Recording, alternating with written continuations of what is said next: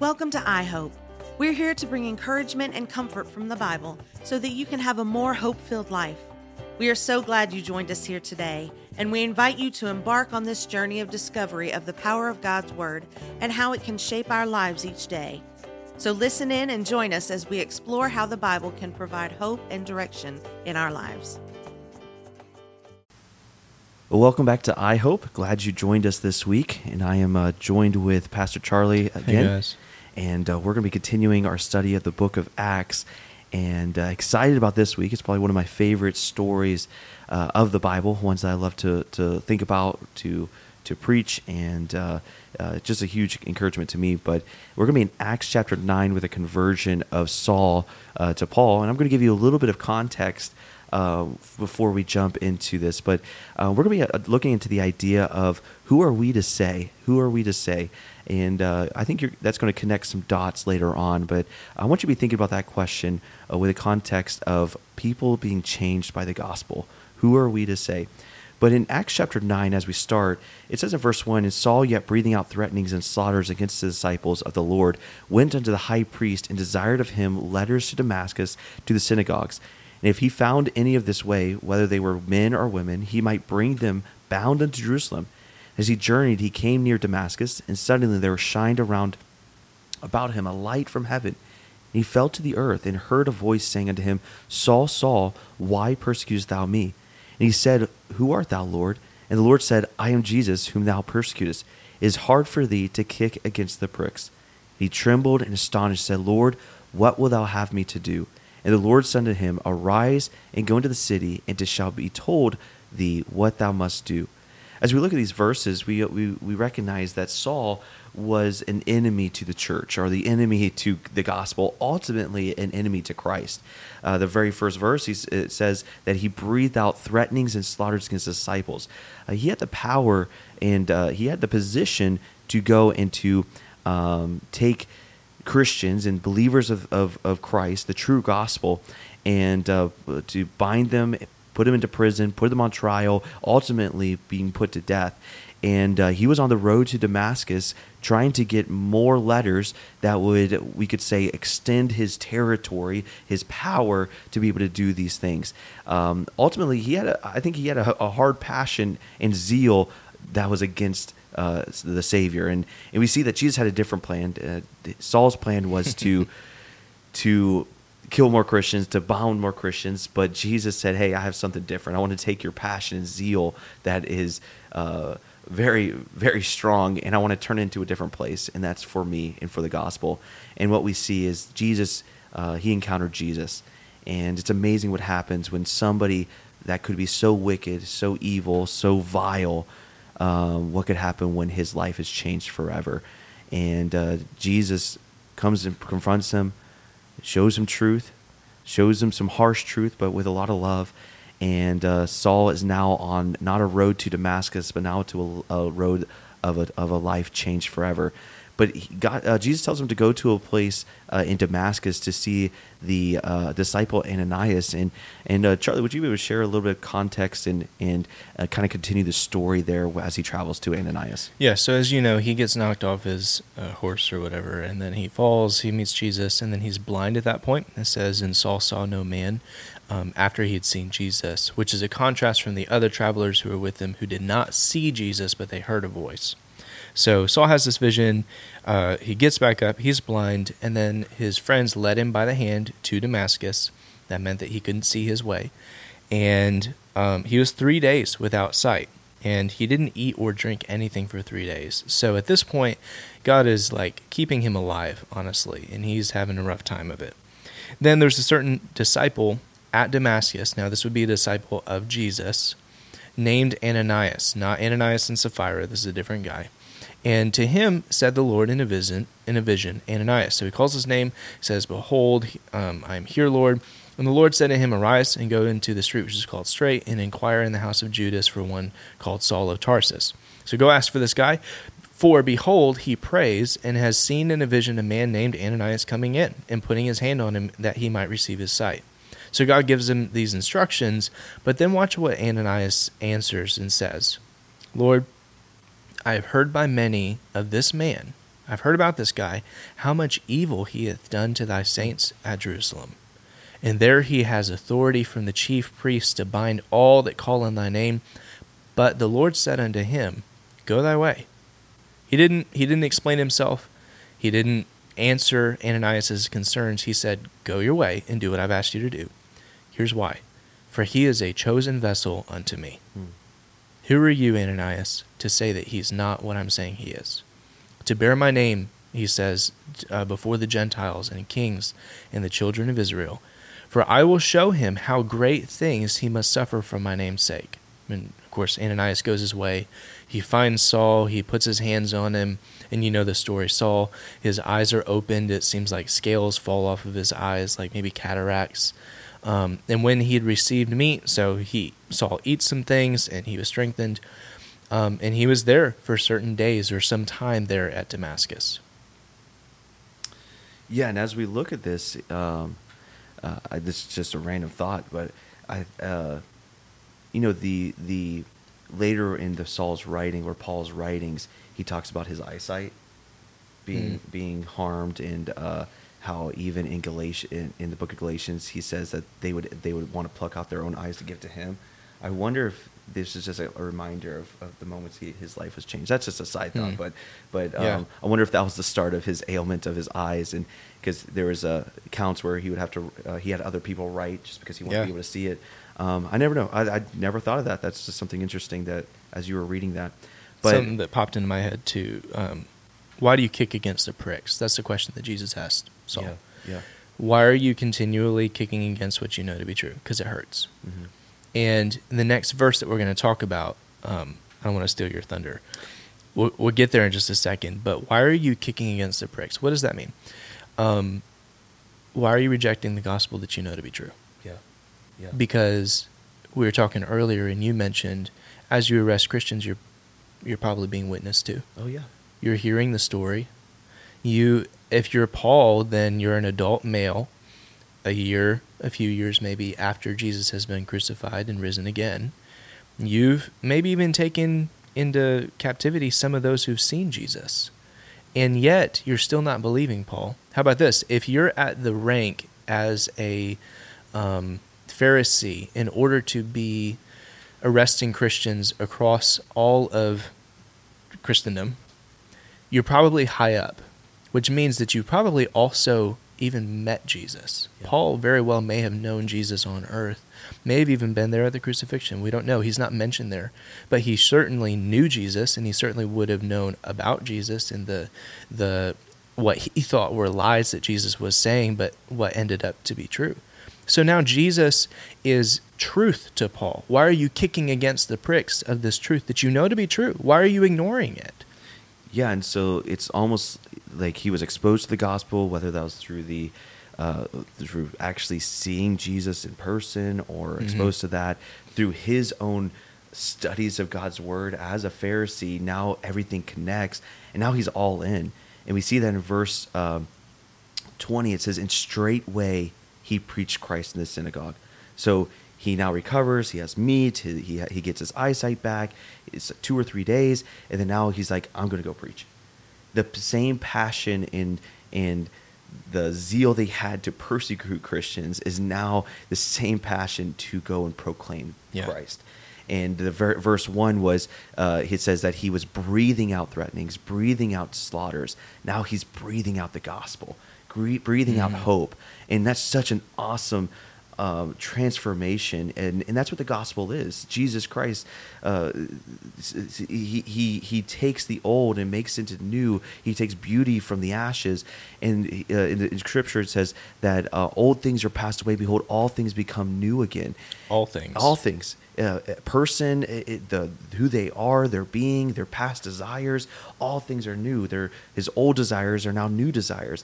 I think of that the the verse delight thyself in the lord and he shall give you the desires of your heart. Saul's desires was to kill christians but now he's delighting the lord his desires to make more christians. Yeah. um, and it just it's so exciting. But here's the sad thing. We're, we're- i'm over here excited about saul but now i'm going to get disgusted by christians i'm excited about the apostle paul and his passion for the word of god and, and for truth and for for the gospel. But look what happens in verse 20, 21. It says, But all that heard him were amazed and said, Is not this he that, destroyed them which called on this name uh, on this name in Jerusalem and came hither for the, their that intent that he might bring them bound unto the chief priest. But Saul increased the more in strength and confounded the Jews which dwelt in, at Damascus, proving that this very Christ. And after that many days were fulfilled, the Jews took counsel to kill him. Their ultimate goal was not, wow, the gospel changed this man's life. Let's celebrate. Let's bring him in. Let's let's support him. It was who who do you who do you think he is? What's his motive?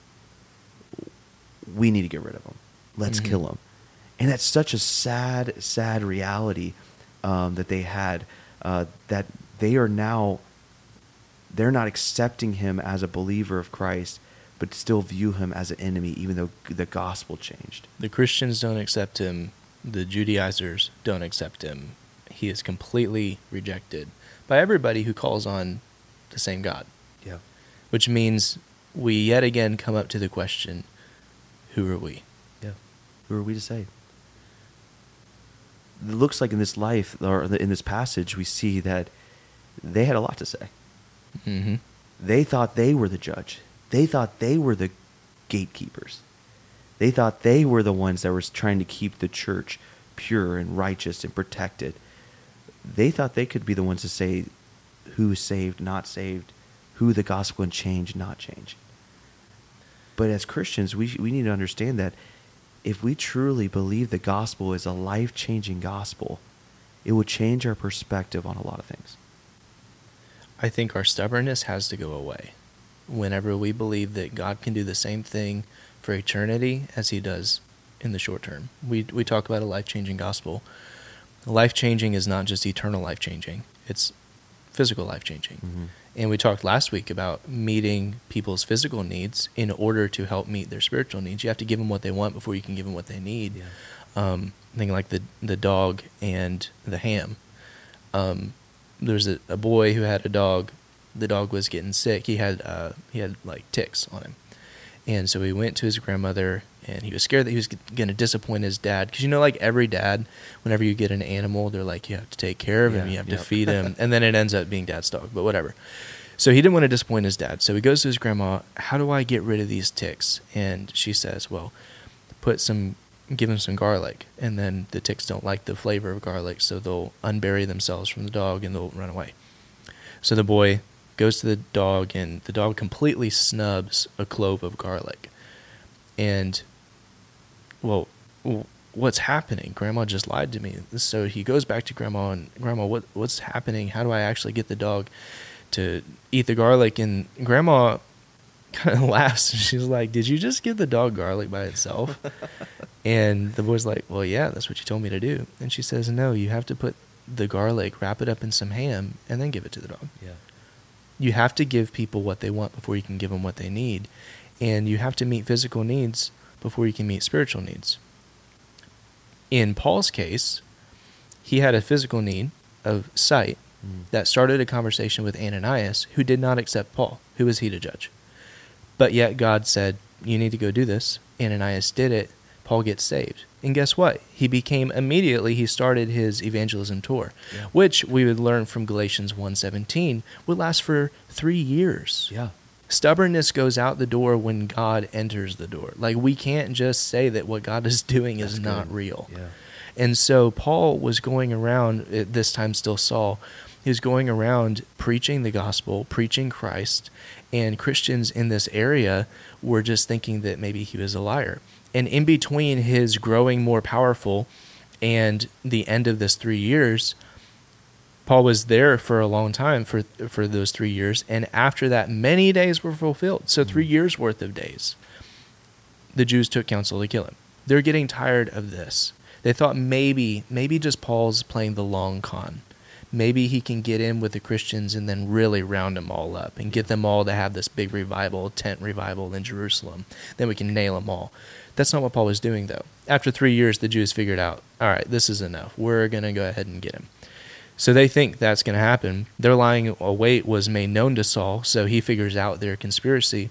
Then he gets let down in the bucket, out the wall, and then he runs away down to Jerusalem, which kind of where our pick, our story picks up, and we see yet another instance. Now the third time when people are asking, "Is this really Saul? Yeah. Do we even want to get to trust him?" Yeah, and as we look at this in verse 26, you know, you first have Ananias questioning Jesus. Mhm. Are you sure you got the right guy? Then you have um, the, those that were in the synagogues wanting to kill him.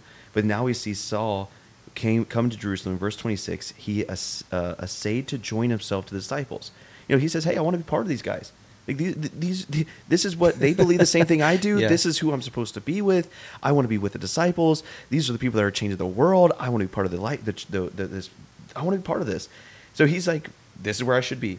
But notice what it says. But they were all afraid of him and believed not that he was a disciple. Again, rejected by the one people that should receive him Yeah. rejected by the same people that believed on Christ, that believed the life changing gospel, but rejected by them. But look at verse 27. But Barnabas took him and brought him to the apostles and declared unto him how he had seen the Lord in the way, and that he had spoken to him, and how he has preached boldly at Damascus in the name of Jesus. I love that one phrase, but Barnabas took him and brought him. You know, that is such a challenge to me to to to not be in the party of the other disciples or to, to be the in the party of Ananias who doubted the life changing gospel, but rather said, you know what?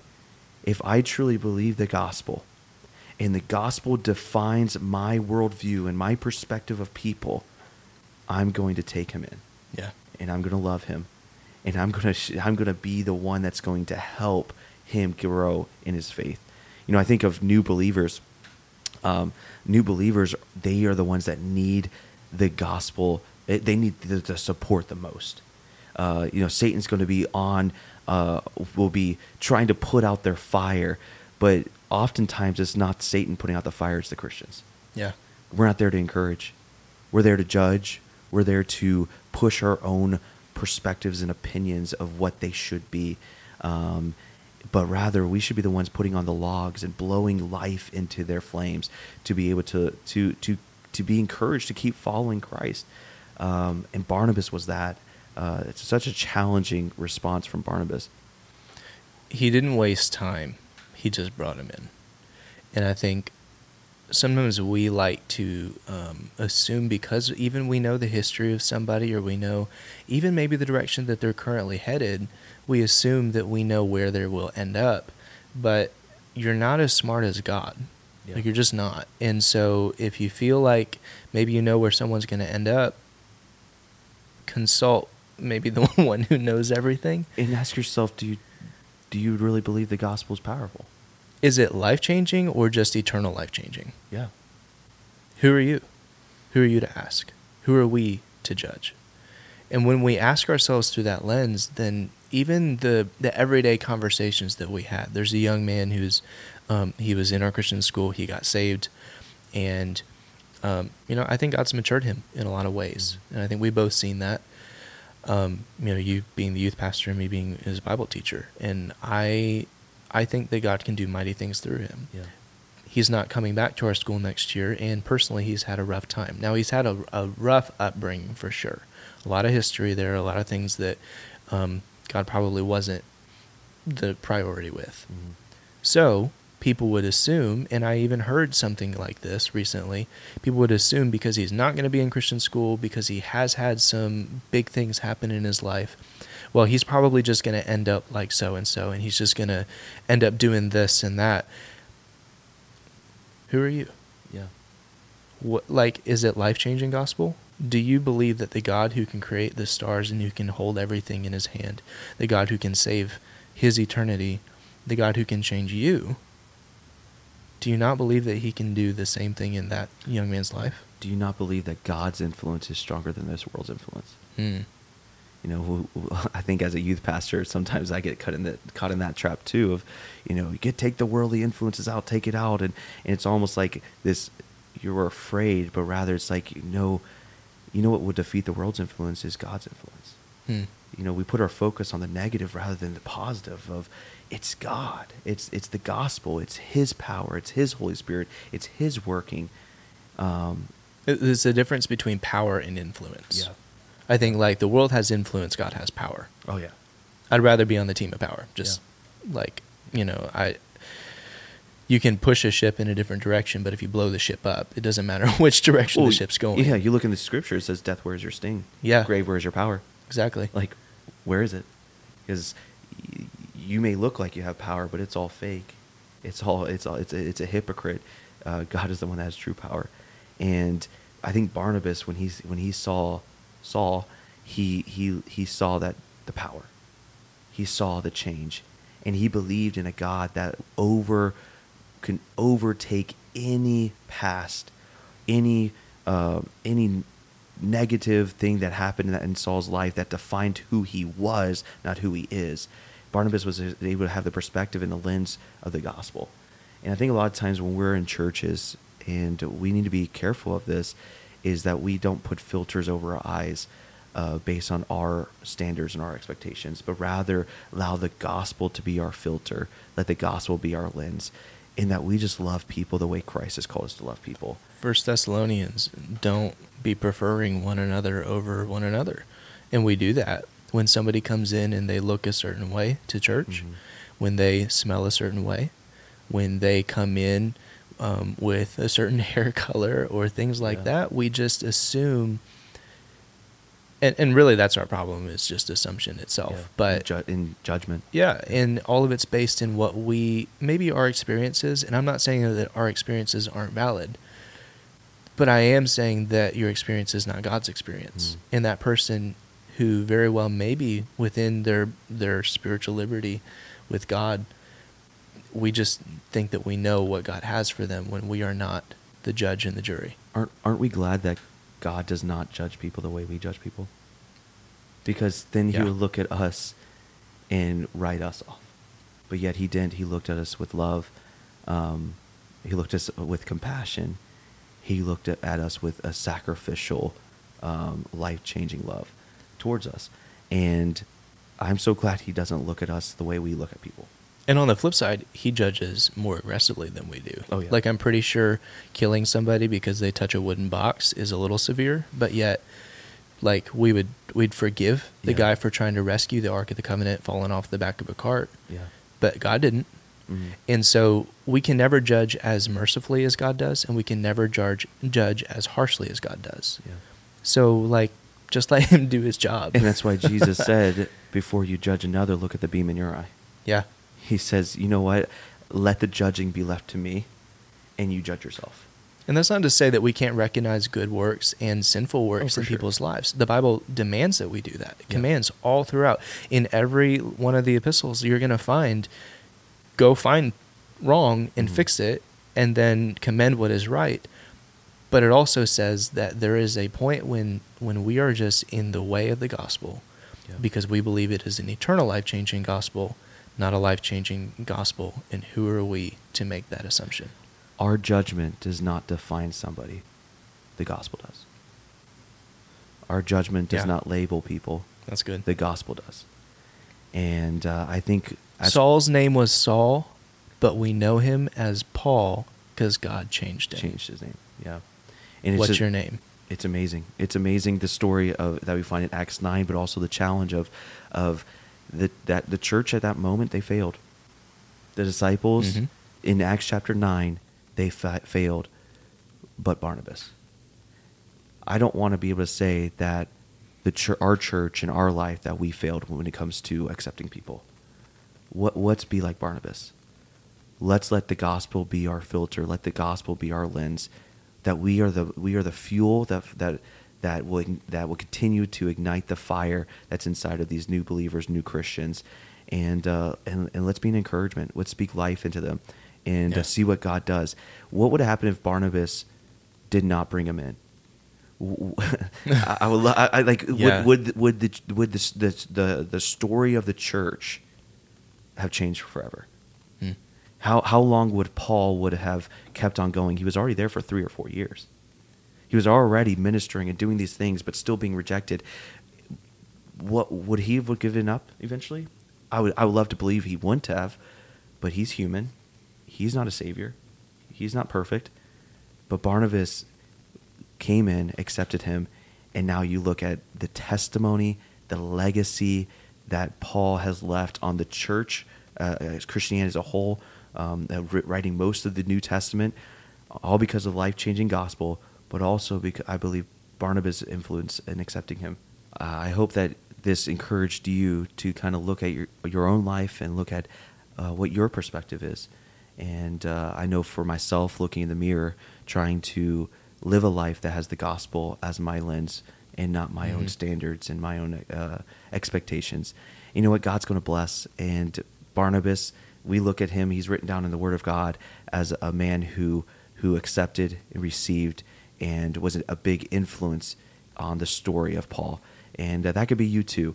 If you decide to say, hey, I want to be more like a Barnabas and uh, let the gospel be the gospel. And yeah. uh, I, I, look forward to continue to continue to study the book of Acts. And I'm excited for you to join us next week. And uh, we hope that this was an encouragement and challenge to you. And we'll see you next week. Thanks for taking time to listen. If you've been encouraged by iHope, why not share it with a friend or leave us a review? Until next week, God bless.